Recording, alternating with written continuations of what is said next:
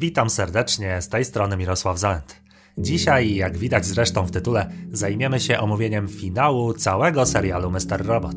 Pamiętacie może, to było takie dwuodcinkowe zakończenie czwartego ostatniego sezonu, no i całej tej nietuzinkowej, trzeba przyznać, opowieści. Pogadajmy o tym. Wiem, że wiele osób czekało, aż w końcu zajmiemy się analizą właśnie zakończeń tych wszystkich serialowych wątków, losów każdej z postaci. No i dziś mam już dla Was właśnie ten materiał, do którego serdecznie zapraszam. No a skoro zajmiemy się tutaj finałem całego serialu, no to musi się pojawić ostrzeżenie, disclaimer. Dude, bro, seriously, jak również wszystkie słuchające kobiety. Uwaga, będziemy tutaj mówić jak zakończył się cały serial. Także już chyba nie może być więcej spoilerów w jednym odcinku filozoficznym, aniżeli właśnie tutaj dzisiaj. Jeżeli zatem nie chcesz zepsuć sobie frajdy z samodzielnego obejrzenia serialu, a ja osobiście uważam, że obejrzeć zdecydowanie warto, to do niniejszego podcastu powróć później, gdy już poznasz zakończenie całego serialu. Aha, bo niektórzy mogą mieć teraz taką słuszną w sumie i logiczną wątpliwość, a mianowicie, skoro omówimy tutaj zaraz finał całego Mr. Robota, no to zatem czy jest to ostatni podcast na tej playliście? Odpowiedź brzmi nie bo jest jeszcze cała masa pojedynczych scen, które budzą we mnie tyle skojarzeń filozoficznych, że materiału, pomimo zakończenia serialu, mam jeszcze na kilkadziesiąt godzin podcastowej gadki. Serio, sam czwarty sezon, ja cię kręcę, ile tam było pamiętnych, ikonicznych scen. W ogóle Mr. Robot to jest taki serial, nie znam chyba takiego drugiego, no może poza Westworld, który podczas oglądania otwiera we mnie tyle przeróżnych skojarzeń do filozofii, którą przeczytałem, do podcastów, książek filozoficznych, a nawet do moich własnych przeżyć i wspomnień. Dla mnie to jest serial po prostu wiecznie żywy, transcendentny. Mogę oglądać te same odcinki po kilka razy, a i tak zawsze znajdę jakiś nowy, twórczy rezonans. Ja nie wiem, czy ja w ogóle wyrażam się jasno, ale myślę, że mniej więcej wiecie, co mam na myśli. Gdyby to był teatr antyczny, no to powiedziałbym, że ten serial pozwala mi przeżyć katarzis. No, takie obcowanie ze sztuką. Wiecie, to jak piękno natury, jak ciekawa linia nadwozia w samochodzie. Jak głębsze spojrzenie w czyjeś oczy, to jak zobaczenie fajnego obrazu czy przejście mocnej fabularnie gry komputerowej. Człowiek sobie wtedy tak siedzi i w łapach trzyma pada i ogląda napisy końcowe, listę twórców tej gry. No i wtedy pozostaje w tobie taka lekka euforia, ale z taką już powoli wkradającą się nostalgią. Że jak to? To już koniec? No, po tym serialu też tak miałem. Katarzis, obcowanie ze sztuką. No, jak najbardziej.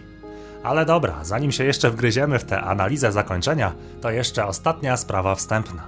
Otóż to nasza opowieść na temat finału serialu nie będzie przerywana na YouTube reklamami. Ten film pozostanie niemonetyzowany.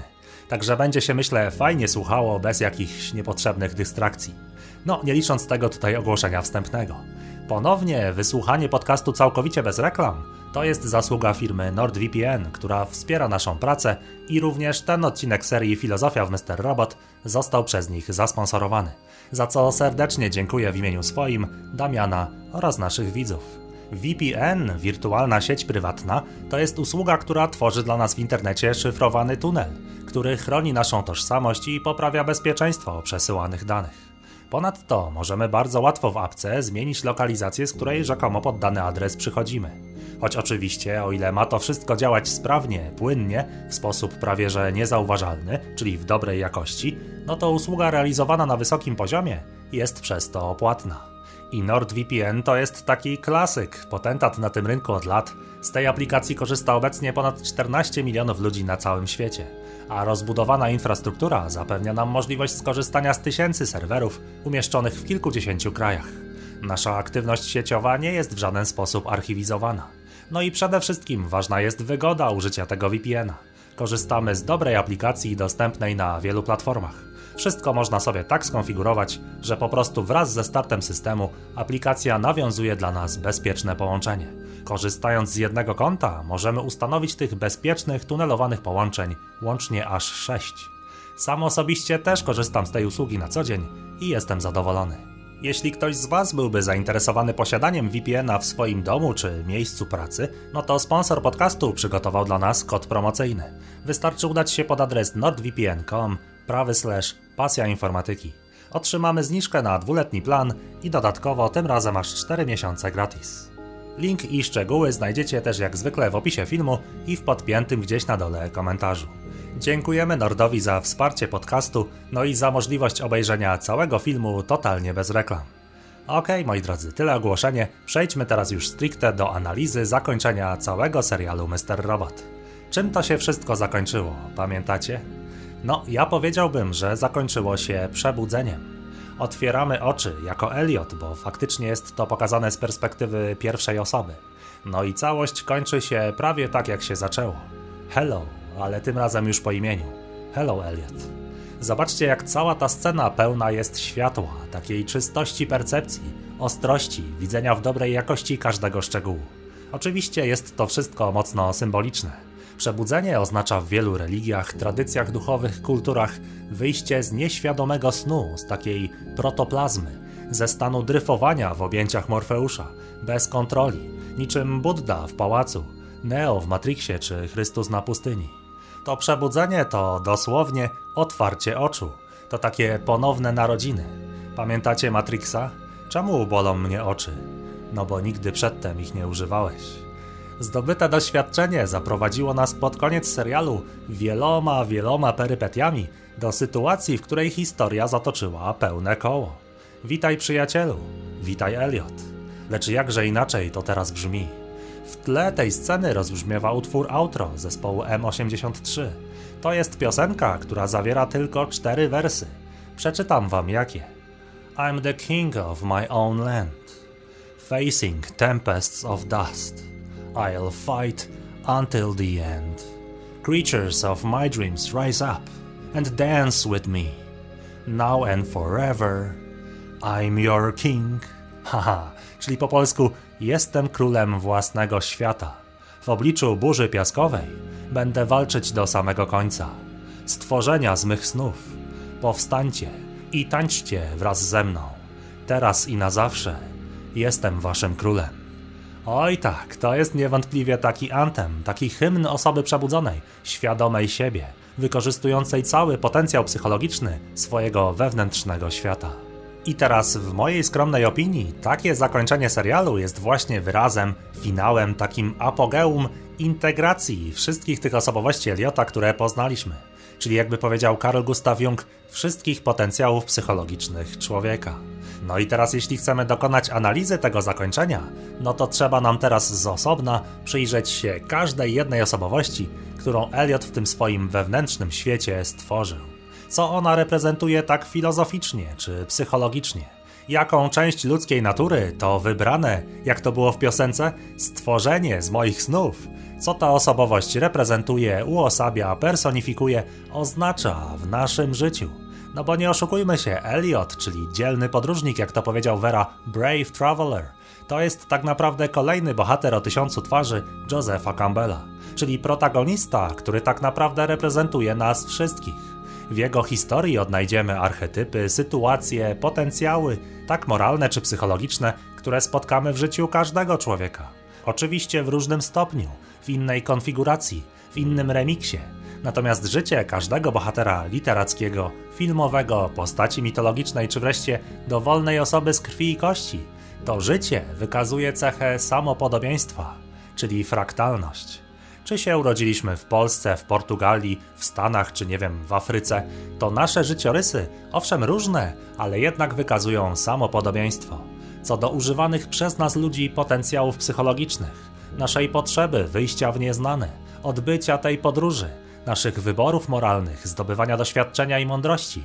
Życie każdego człowieka jest oczywiście unikalne, ale jednocześnie też na wielu płaszczyznach w samej matrycy życia, w warunkach brzegowych tego wszechświata, to nasze życie, ta podróż jest fundamentalnie fraktalna, samopodobna, analogiczna, identyczna w swoim rdzeniu. I to właśnie dlatego historia Eliota tak bardzo nas uderza, tak trafia, tak rezonuje. Przyjrzyjmy się temu bliżej. Co tak filozoficznie reprezentują te kolejne osobowości, które, jak powiedzieliśmy, na końcu ulegają integracji co zauważmy jako ciekawostkę, jest też celem każdego modelu osobowości.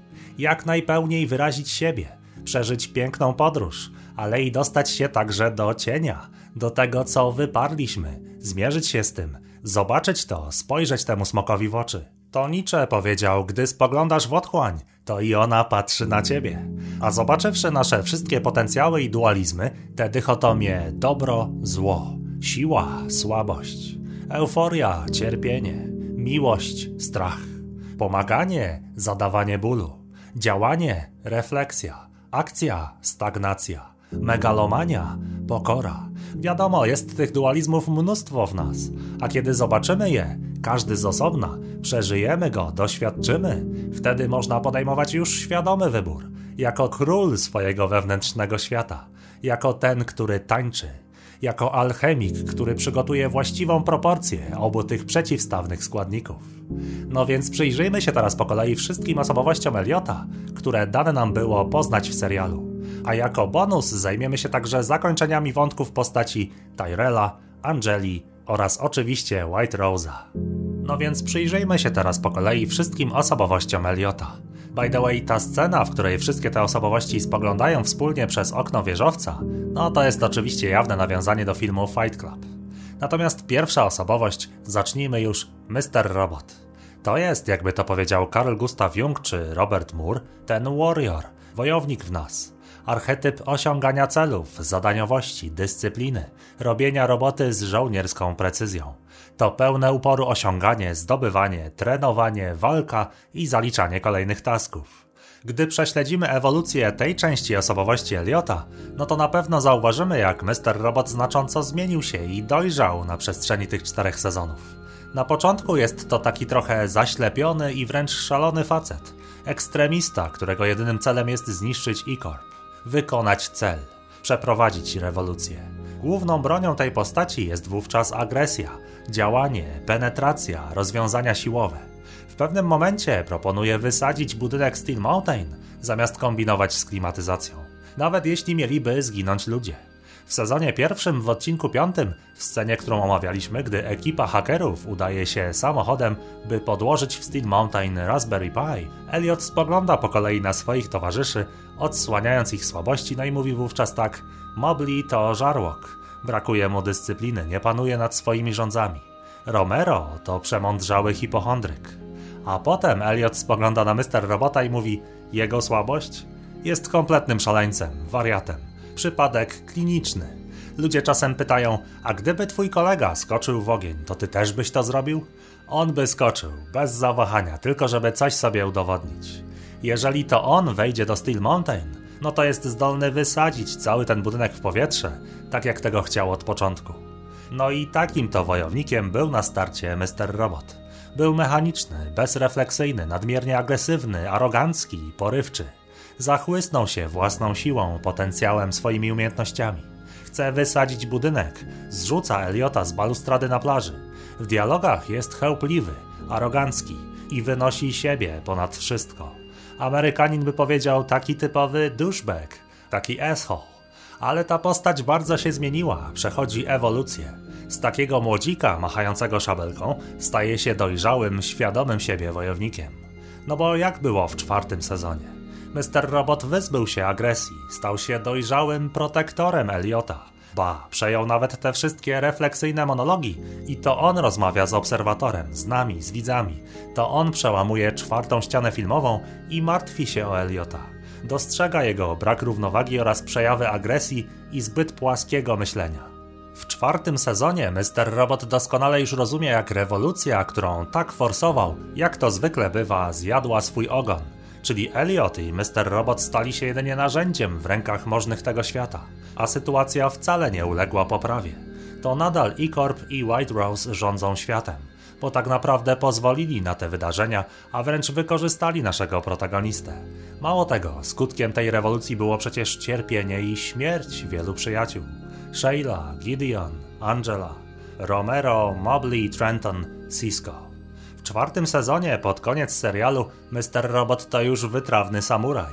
No, może bardziej Ronin, ale jednak sięga po miecz tylko wtedy, kiedy jest to absolutnie konieczne. Cechuje go rezerwa, powściągliwość. Owszem, jest świadomy swojej siły i umiejętności, ale trzy razy zastanowi się, zanim podejmie działanie. No chyba, że chodzi o obronę. Kiedy Elliot jest pobity, postrzelony czy ledwie żywy, ratuje go zawsze ten protektor, jakim jest właśnie Mr. Robot. To on jako wojownik wkracza na scenę, przyjmuje na siebie ciosy, chroni swojego króla. Chroni Mastermind przed fizycznym bólem, przed cierpieniem. To także właśnie Mr. Robot ostrzega Eliota, kiedy ten decyduje się na przekraczanie granic moralnych. Na przykład kiedy Elliot podaje zaprawioną oksykodonem kawę Oliwii, księgowej w Cyprus National Bank, aby móc zaszantażować samotną mamę, która przecież jest po udanym odwyku. To właśnie Mr. Robot wtedy mówi: Po tym nie będzie już odwrotu. Spróbujmy to zrobić inaczej. Zobaczcie, jakie to piękne odwrócenie tych pierwotnych ról z pierwszego sezonu. Reasumując więc zakończenie wątku postaci Mr. Robota, to jest to po prostu pięknie pokazane dojrzewanie człowieka. Nasze czyny stają się coraz bardziej świadome. Od młodzieńczej głupoty, takiego wyrywania się bez ładu i składu, zachłyśnięcia się swoją wiedzą, siłą, mocą, przez wiele, wiele perypetii sezonu drugiego i trzeciego. Tam mieliśmy walkę o władzę, jak i rywalizację nawet w ukryciu pomiędzy królem i wojownikiem końcu w sezonie czwartym następuje pokój pomiędzy Eliotem i Mr. Robotem. Człowiek i twórczy potencjał jego umysłu znajdują wreszcie równowagę. Król i jego koń wreszcie współpracują, prowadząc wspólną walkę na polu bitwy. To pojednanie pięknie ukazano w scenie, gdy Mr. Robot otwiera drzwi do serwerowni, aby móc powstrzymać eksplozję UPS-ów. Tam dosłownie toczy się walka ale i tam rodzi się miłość, w tym wymiarze agape, nie eros. Tam rodzi się akceptacja i mądrość. Podobnie gdy Mr. Robot pociesza Eliota po tym, gdy ten dowiedział się, slash przypomniał sobie o tym, że był w dzieciństwie, przez ojca zresztą, molestowany. Tak właśnie Mr. Robot staje się prawdziwym protektorem. A ukoronowaniem całej batalii króla i jego wojownika jest obraz w reaktorze White Rose'a w elektrowni atomowej to spojrzenie w oczy pomiędzy Mr. Robotem i Eliotem, wyrażające akceptację, to wyraz miłości i szacunku. To mi przypomina scenę z Bleacha, Ichigo, który pozwala się przebić mieczem własnemu alter ego. Mówiliśmy o tym w podcaście Wojownik Poeta Umysłu. Albo w filmie Fight Club, ten strzał z kolta we własną głowę pod koniec filmu. To wszystko są symbole właśnie tego paradoksalnie pojednania. Wątek postaci Mr. Robota Ewolucja tego archetypu, wewnętrzna walka z królem, mastermindem, to dojrzewanie, wyzbycie się bezsensownej arogancji i agresji, świadomość cierpienia i gotowość zmierzenia się z nim, gotowość na pełną integrację. Moim zdaniem świetnie to wszystko ukazał sam Esmail w tych jakże ikonicznych, plastycznych, pięknie zrealizowanych scenach. Niesamowite kino, duże brawa za tak wielowymiarową wędrówkę tej serialowej postaci. Kolejna osobowość to oryginalny w cudzysłowie Elliot, który został zamknięty w pętli wydarzeń, głęboko w umyśle, w nieświadomych strukturach ego. To jest dość oczywista, myślę, metafora. Ta postać reprezentuje tę część naszej osobowości, którą Karl Gustav Jung nazwałby cieniem. To jest to, co jako człowiek wyparliśmy, zepchnęliśmy do odmętów zapomnienia, bo wybraliśmy inną, dualistycznie przeciwstawną drogę. Czym to jest w życiu Eliota? Cóż, był super specjalistą, był najlepszy w tym, co robi, ale takie mistrzostwo nie bierze się znikąd. To wymaga poświęceń. W tym zapętlonym konstrukcie w umyśle Eliota znajdziemy więc przede wszystkim związek, ślub z Angelą, czyli relację damsko-męską, wymiar eros miłości, namiętność, akceptacja, wspólnota, bliskość, wspólne życie, plany na przyszłość, podróże, grono znajomych, szczęście rodzinne. W ogóle wszystkie postacie w tym wypartym świecie mają z Eliotem rozbudowane relacje. Jest on takim trochę oczkiem w ich głowie. Dla obojga rodziców, dla Angeli, ludzi w pracy, a nawet dla grzecznego Tyrella, czy też dla teściów. To, co wyparł Elliot, to, jak on to nazwał, życie w tej bańce normalności. Stabilny etat, udane związki z ludźmi. To waniliowe latte ze Starbucksa i karnet na siłownię. Normalność, przeciętność, nie bycie prorokiem dla tego świata, tylko zwykłym gościem, chłopakiem z przedmieścia. Trzy detale w tej historii wypartego Eliota bardzo mi się spodobały. Po pierwsze, to nie tylko Elliot Mastermind wyparł istnienie tego szczęśliwego Eliota, również ta grzeczna wersja naszego protagonisty, zamknięta w pętli, posiada przecież w komputerze ukrytą partycję, gdzie znajdujemy wyparty obraz Eliota Hackera, tego, który zmienia świat, przeprowadza rewolucję. To jest piękne oddanie natury dualizmu, tej pierwotnej symetrii. Bo to nigdy nie jest tak, że mamy tę część białą i część czarną, te dwie przeciwstawne energie, rozdzielone pionową kreską, tylko mamy to zrealizowane tak jak w symbolu Taiji Tu. Pamiętacie, Yin i Yang. Biały smok, czy też biały obszar, posiada w sobie także czarną wyspę, czarną głowę. I analogicznie ciemna energia posiada w sobie obszar białej wyspy, białą głowę. Stąd właśnie ta symetria, bo zawsze mocne pójście w kierunku jednego z wyborów wypiera opcję przeciwstawną, lecz ona nie znika. Tak się nie dzieje z energią. Ona zostaje w nas, ale jako taki zmniejszony, ściśnięty, wyparty obszar. Dlatego bardzo spodobał mi się ten detal, że ten grzeczny Elliot, ten wyparty, także miał na komputerze ukrytą partycję. Drugi szczegół, który w tej historii mnie urzekł, to fakt, że nasz Elliot Mastermind chce zabić tę wypartą część siebie, stłumić, stłamsić, dosłownie wsadzić do kartonowego pudła i wywieźć. Genialna metafora. Ale ten świat wokół, ludzie i natura nie pozwalają mu pozbyć się tej wypartej części. Policjant na parkingu, stróżka krwi z pudełka, brudny mankiet. Zawsze coś przypomni o tej wypartej części. Ponownie super przedstawione. Sztuką jest zmierzyć się z cieniem i zintegrować go w sobie, co dokona się dopiero na końcu tej opowieści.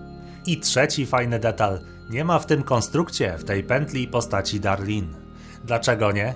Bo ta niezmordowana miłość, jaką siostra nieustannie okazywała Eliotowi, to zawsze potrafiło wyrwać go z pętli, z konstruktu, z ucieczki od świata realnego. Zobaczcie, taką ucieczką są dla ludzi nałogi uzależnienia, wszelkie apatie, depresje, abulie i odrętwienia. Z tego może wyrwać nas miłość. Nie jakaś wyimaginowana, cukierkowa czy wyobrażona. Nie, ta prawdziwa, ta, którą opisał Elliot w chyba najpiękniejszej scenie całego serialu, kiedy mówi bezpośrednio do White Rose: Istnieją takie osoby. To nie zdarza się często, jest rzadkością. To osoby, które nie pozwolą ci na nienawiść bo zależy im na tobie pomimo jej obecności. To ci wyjątkowi ludzie, którzy są tak nieustępliwi w miłości. Nieważne, co im zrobisz, i tak pozostaną przy tobie. Nie porzucą cię, choćbyś dał im nie wiadomo jak wiele powodów. Choćbyś błagał, żeby cię zostawili w spokoju. Wiesz dlaczego? Ponieważ doświadczają względem mnie tego, czego ja nie potrafię. Kochają mnie i przez cały ten ból, którego stale doświadczam, to mnie uzdrawia. Może nie od razu, może nawet nie przez długi czas, ale to mnie leczy. I tak, zdarzają się chwile trudne. Robimy straszne rzeczy tym ludziom i oni nam też. Ranimy siebie, a wszystko staje się takie pogmatwane. Ale to po prostu my, ludzie. Obojętnie jaki będzie świat, w którym będziemy żyć. I tak, masz rację. Wmawia się nam, że nie mamy szans. A jednak stoimy, przełamujemy cierpienie, idziemy naprzód. I to nie jest nasza słabość. To właśnie czyni nas ludźmi. Więc nie, nie porzucę tego świata, nie poddam się. A jeśli ty nie widzisz dlaczego, to myślę, że mówię w imieniu nas wszystkich. Fuck you. No, takie to były słowa Eliota do White Rose'a. Przepiękna scena, no i właśnie super smaczek, że Darlene, bo nie ulega wątpliwości, że to głównie jej dotyczyły te słowa o trudnej, ale niezmordowanej miłości, że to właśnie siostra miała tę moc wyciągnąć zawsze Eliota z pętli, z iluzji, z konstruktu, z ucieczki od rzeczywistości. To właśnie miłość wobec bliskich potrafi nas wyjąć z nałogów, ze stanów nic nie robienia, z abolicznych odrętwień to także ta miłość każe nam skonfrontować się z wypartym przez nas cieniem, przestać wreszcie uciekać i spojrzeć temu w oczy. Dobra, tyle wyparty Elliot. Kolejne postacie w kolekcji, kolejne dwie osobowości to matka i mały Elliot. Po co takie postacie w głowie naszego protagonisty? Skąd takie archetypy? Po pierwsze, tak samo jak Mr. Robot nie jest ojcem Eliota, choć wygląda tak samo jak on, podobnie matki i samego małego Eliota nie należy utożsamiać wprost z tymi fizycznymi osobami. Pamiętajmy, tu wciąż jest mowa o spersonifikowanych archetypach, o potencjałach psychologicznych, które człowiek wykazuje. Jasne, fizycznie przyjmują one formę osób z bliskiego otoczenia Eliota, ale jest tutaj schowany głębszy sens, metaforyczny. To archetyp. Co więc symbolizuje matka? No, przypomnijmy sobie sceny, w których ona występuje. Ta przemoc, pogarda, ten nerwowo ściągany papieros i nieustanna agresja tak fizyczna, jak i słowna, psychiczna wobec małego Eliota. Otóż to jest ten oskarżający i poniżający głos w naszej głowie. Ten, który mówi: Jesteś za słaby, to jest zbyt trudne dla ciebie. Wszystko przepadło, nie warto się starać, do niczego się nie nadajesz. Jesteś słaby, nieudany, nieprzystający do tego świata. Oj tak, to jest ten prokurator w nas, ten oskarżyciel, ten superkrytyczny, autodestrukcyjny potwór, którego hodujemy w głowie swoim negatywnym myśleniem. Pojawia się zwłaszcza wtedy, gdy mamy trudność poradzenia sobie z porażką, z nieporadnością, gdy nie potrafimy znaleźć wyjścia z sytuacji. To oskarżająca część naszego ego, wkurzenie na własną słabość, brak cierpliwości. Ta matka to wszystkie negatywne emocje, często skrajne. Złość, nienawiść, chęć mordu i zadawania cierpienia. To nerwowe rozgoryczenie, mania, albo wręcz przeciwnie, szarosina, depresja.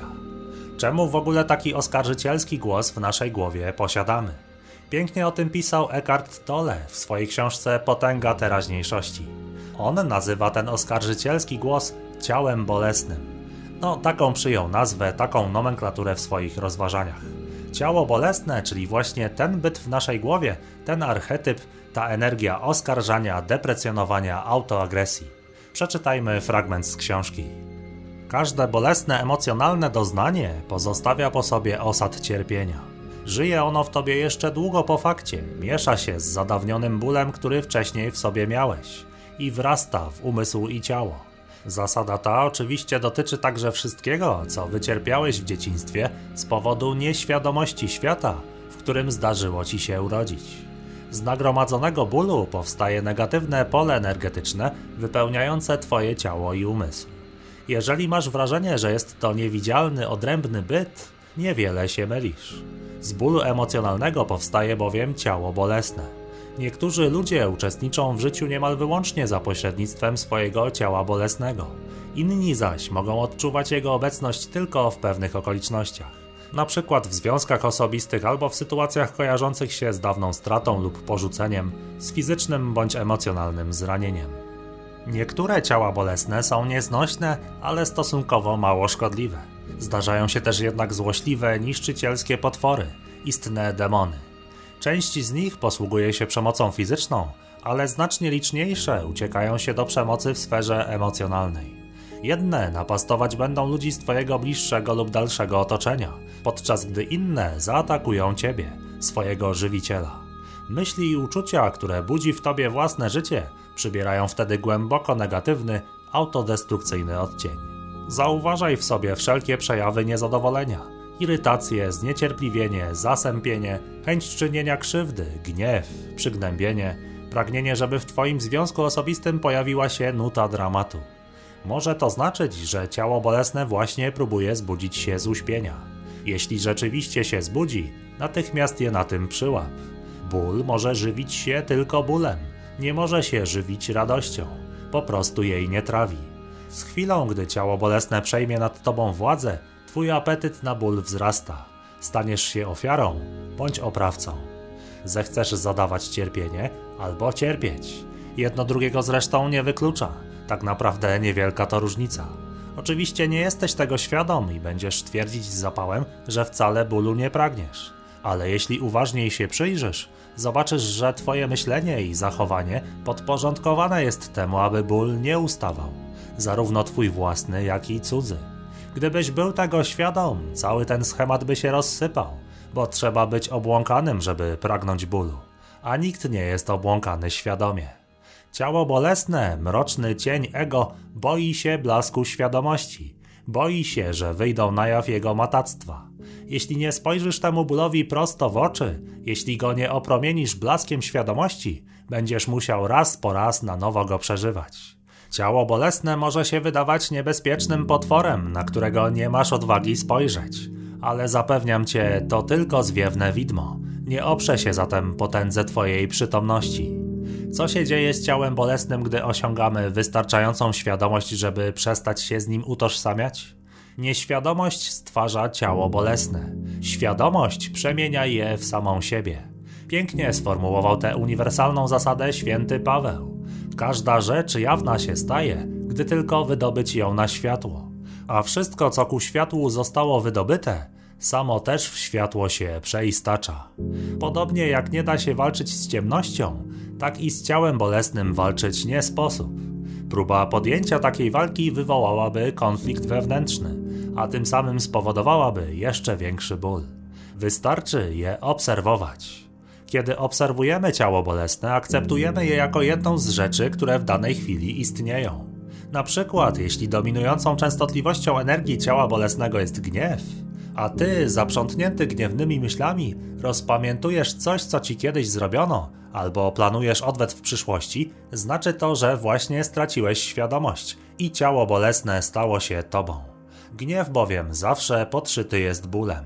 To znów ogarnia cię mroczny nastrój, wpadasz w negatywny tryb umysłu i zaczynasz rozmyśleć nad tym, jakie okropne masz życie.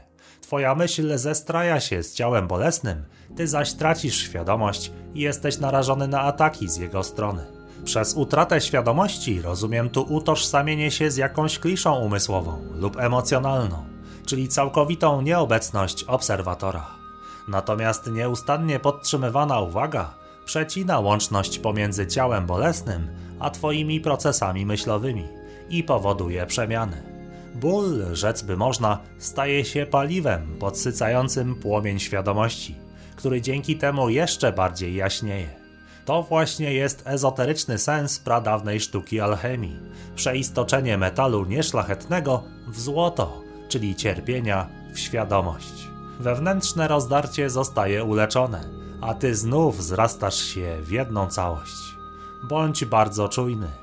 Obserwuj tę szczególną przyjemność, jaką sprawia ci własna zgryzota. Obserwuj przemożną chęć mówienia lub myślenia o niej. Opór ustanie, jeśli go sobie uświadomisz.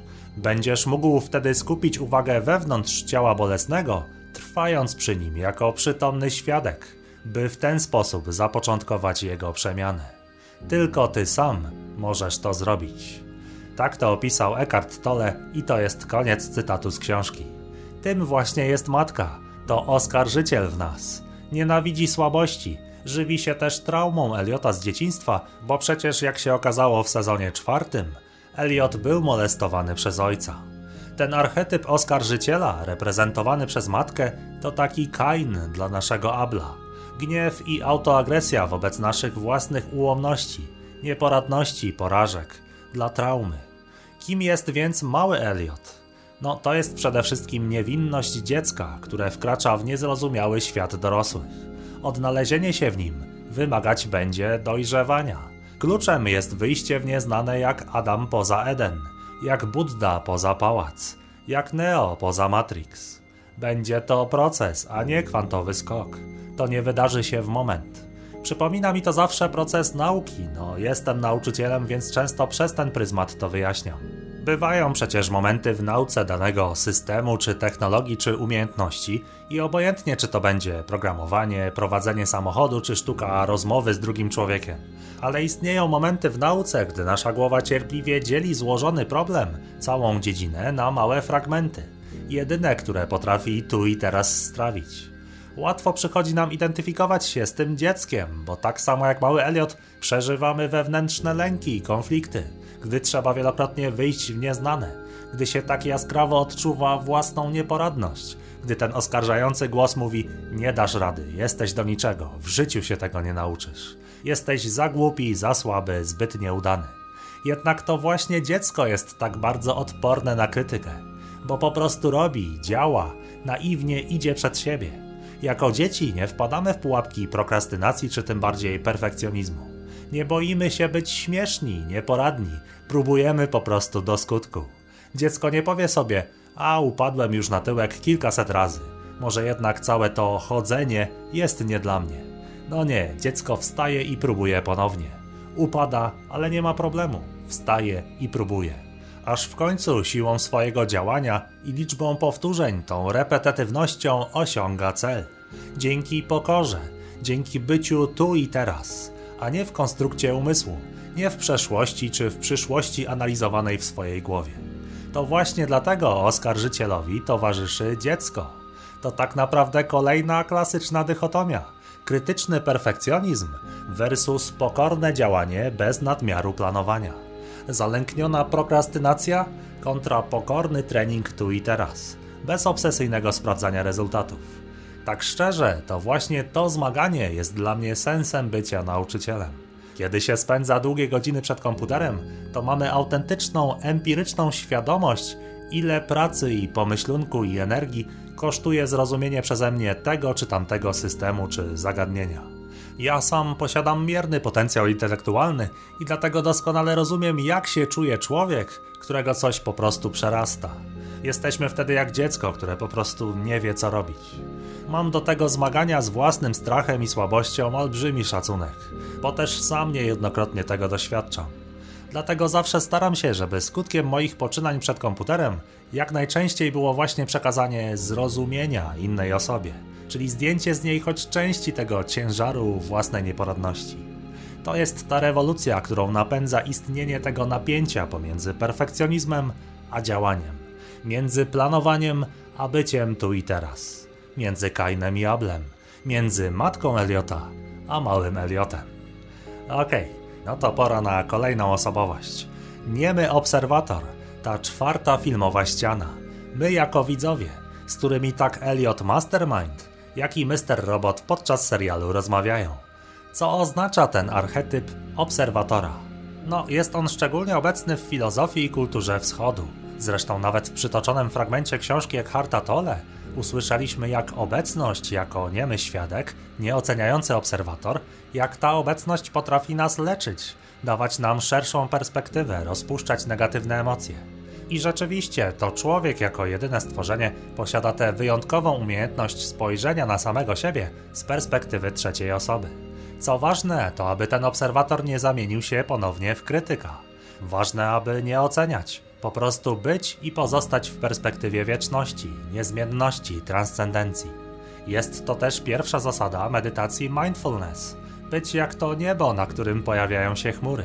Czasem lekkie, przyjemne, ale momentami też czarne, gniewne, burzowe. Sztuką jest obserwować to, czyli światłem świadomości dostrzec, iż aktualnie doświadczam właśnie takich chmur na niebie. To zmienia nas na lepsze, daje nam zdrowy dystans, daje kontrolę nad adekwatnością reakcji. Nie działamy impulsywnie, kompulsywnie, w afekcie, tylko dajemy sobie czas na obiektywne przyjrzenie się całości sytuacji, na doświadczenie jej, przyczyn przebiegu i skutków. Co dzieje się we mnie, a co w świecie i w innych ludziach. To właśnie dlatego, nawet gdy ludzie nie interesują się filozofią wschodu, to i tak prowadzą w życiu dzienniki, pamiętniki, listy zrealizowanych tasków, rysują sobie mindmapy czy prowadzą workbooki i worklogi. Każdy z nas docenia realną wartość obiektywnej perspektywy. Warto z tej umiejętności, jaką człowiek posiada, korzystać jak najczęściej i to w dodatku tu i teraz medytując, obserwując, stając się świadomym wojownikiem, który potrafi stosownie i mądrze reagować. Również jeśli trzeba zadziałać w sposób szybki i zdecydowany, ale jednak przede wszystkim świadomie, adekwatnie, mądrze. To jest ten niemy obserwator. Piękną sztuczką kinematograficzną zastosowaną przez sama Esmaila było uczynić tego obserwatora tożsamego z nami, widzami serialu. To dzięki temu słyszymy dialogi wewnętrzne bohaterów. To dzięki temu złamanie czwartej ściany filmowej, czyli zwrócenie się bohatera wprost do widzów, jest tak naturalne w gruncie rzeczy. Bo któż z nas nie prowadzi od czasu do czasu dialogów wewnętrznych? To genialna sztuczka filmowa. Okej, okay, tyle na temat obserwatora. No, my tu gadu gadu i w ten sposób został nam już tylko Mastermind, Elliot. Ale zanim podsumujemy, to jeszcze obiecany bonus – Wspomnijmy także historię postaci pobocznych: White Rose'a, Angeli i Tyrella. Biała róża, White Rose. Ten wątek dla wielu osób okazał się rozczarowujący. Że co, tak po prostu White Rose strzela sobie w łeb i potem zostawia Eliotowi furtkę do zniszczenia swojego urządzenia. O co tutaj chodzi? No, w mojej opinii ten wątek jest celowo rozczarowujący bo wizja przejścia do idealnego, nowego świata, którą forsuje White Rose, to po prostu nic innego jak ucieczka od problemów, śmierci bliskich osób, od całego bagażu niedoskonałości tego świata. Jest to bardzo kuszące, żeby tak się właśnie stało. Od pstryk jesteśmy w utopii. W świecie, gdzie nie ma i nie było cierpienia. Gdzie wszyscy są szczęśliwi, gdzie panują inne warunki brzegowe równoległego świata. Ale prawda jest taka, że to po prostu mrzonka. To akt ucieczki. Ciężko się z tym pogodzić, bo taka wizja bardzo nas kusi i przyciąga. Tego byśmy chcieli, takiego nowego startu, kolejnej szansy, wręcz drugich narodzin. Ale życie to nie Nintendo. Żyjemy tym, co mamy, a jedyne co mamy jest tu i teraz. Ucieczka ze świata w dopaminowy strumień przyjemności, w nauk negacji tego, co jest, to ślepa droga. Najpiękniej i najdobitniej ujął to chyba Chrystus, który powiedział uczniom coś takiego: Jeśli ktoś chce pójść za mną, niech się zaprze samego siebie, niech weźmie swój krzyż i niech mnie naśladuje. Kto chce zachować swoje życie, straci je, a kto straci swoje życie z mego powodu, ten je znajdzie. Eliot również to wie. Nie ma drogi na skróty. Upadasz, idziesz dalej. Ktoś bliski umiera, upadasz, ale potem wstajesz i idziesz dalej. I nie ma już powrotu tej osoby. Wiem co mówię. Życie jest trudne, owszem, ono cały czas niezmordowanie się wydarza. I rozwiązaniem jest tylko podnieść krzyż, czyli cierpienie, często nawet niezasłużone. Ale podnieść i iść dalej, jak ten syzyf toczyć swój kamień. Czym jest życie? No, to tajemnica, a jako ludzie mamy różne wierzenia na ten temat. Ale jedno jest pewne: ucieczka niczego nie rozwiązuje. Mimo, że tak kusi, obiecuje, wręcz uwodzi. Angela jest najlepszym przykładem osoby, która ucieka, która przyjmuje mrzonkę White Rose'a. Ucieka od miłości Eliota, kochając tych, którzy jej nie kochają, a odrzucając ludzi prawdziwie bliskich. Wkręca się najpierw w machinę korporacji, a potem w machinę White Rose'a. Z pięknego anioła staje się wrakiem człowieka.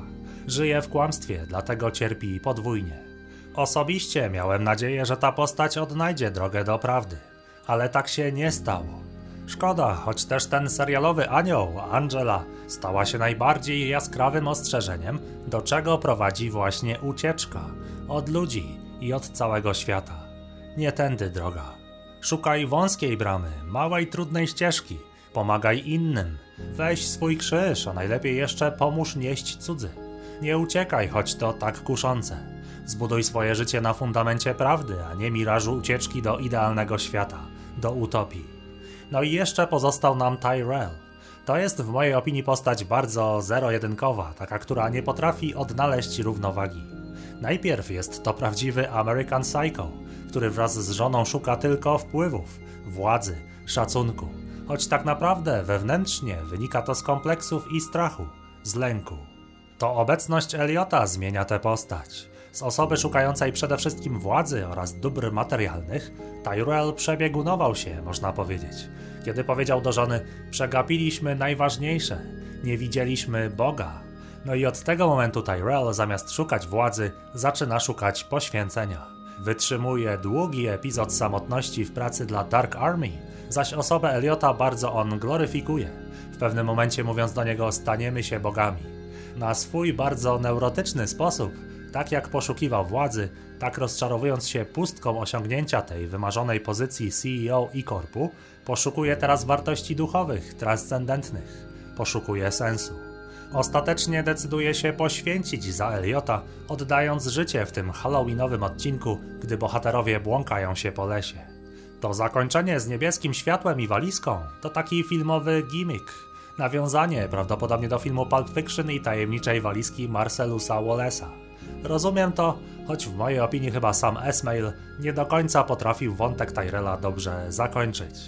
Owszem, autor sam sobie trochę związał ręce, bo wciąż podtrzymywał teorię, że Tyrell może się okazać kolejną osobowością Eliota. Ale tę postać można było zdecydowanie lepiej podsumować w całej opowieści. Sam archetyp pustki, którą odnajdujemy w pogoni za pieniędzmi i władzą, i późniejsza, wynikająca z tego przemiana duchowa. Kurczę, można było to zdecydowanie lepiej przedstawić. Były tam dobre momenty. Na przykład gdy Tyrell zapłakał po śmierci żony, albo gdy poświęcił się dla dobra Eliota. Ale dla mnie osobiście ta postać jakoś najmniej do mnie w serialu przemawia. Choć oczywiście może to też być tak, iż ja w swoim życiu wiele tej zimnej agresji, zdobywania władzy, wpływów czy pieniędzy, wiele z tych postaw wyparłem.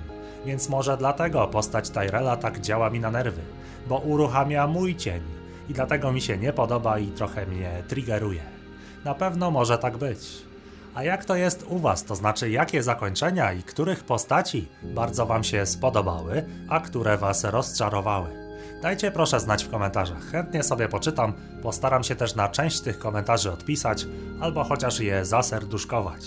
Dla mnie to serduszko na YouTube to jest po prostu takie szybkie info zwrotne. W sensie dziękuję za komentarz, przeczytałem, doceniam, że poświęciłeś, poświęciłaś swój czas.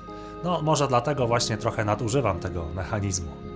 Jaka jest wasza analiza zakończenia? Odczytaliście to tak jak ja, jako historię o integracji osobowości człowieka, Eliota, czy też macie zupełnie inne teorie na ten temat? Jedno jest pewne: Mr. Robot to serial wyjątkowo nasycony filozofią i psychologią. Jest wśród seriali, niczym Matrix wśród filmów.